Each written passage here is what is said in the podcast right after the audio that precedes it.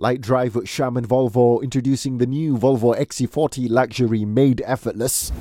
Stories that motivate. Lite Drive Inspiregram. Some orphans uh, made it to the Malaysia Book of Records, about 240 of them, from many different orphanages. Uh, they joined forces with an ice cream company and a recreational park to build the biggest ice cream replica built using recycled materials. All in all, the kids painstakingly assembled this ice cream using 8,000 ice cream sticks. Now, although this is a huge message on recycling sent out by these kids, but to me, it also teaches something bigger.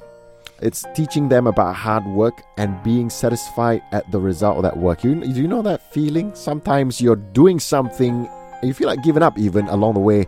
But once you see what you've created, you're just satisfied. And I love that feeling. I mean, it's the kind of thing that tells us we just have to keep going until we see the light at the end of the tunnel. Or ice creams. Idina Menzel let it go at light.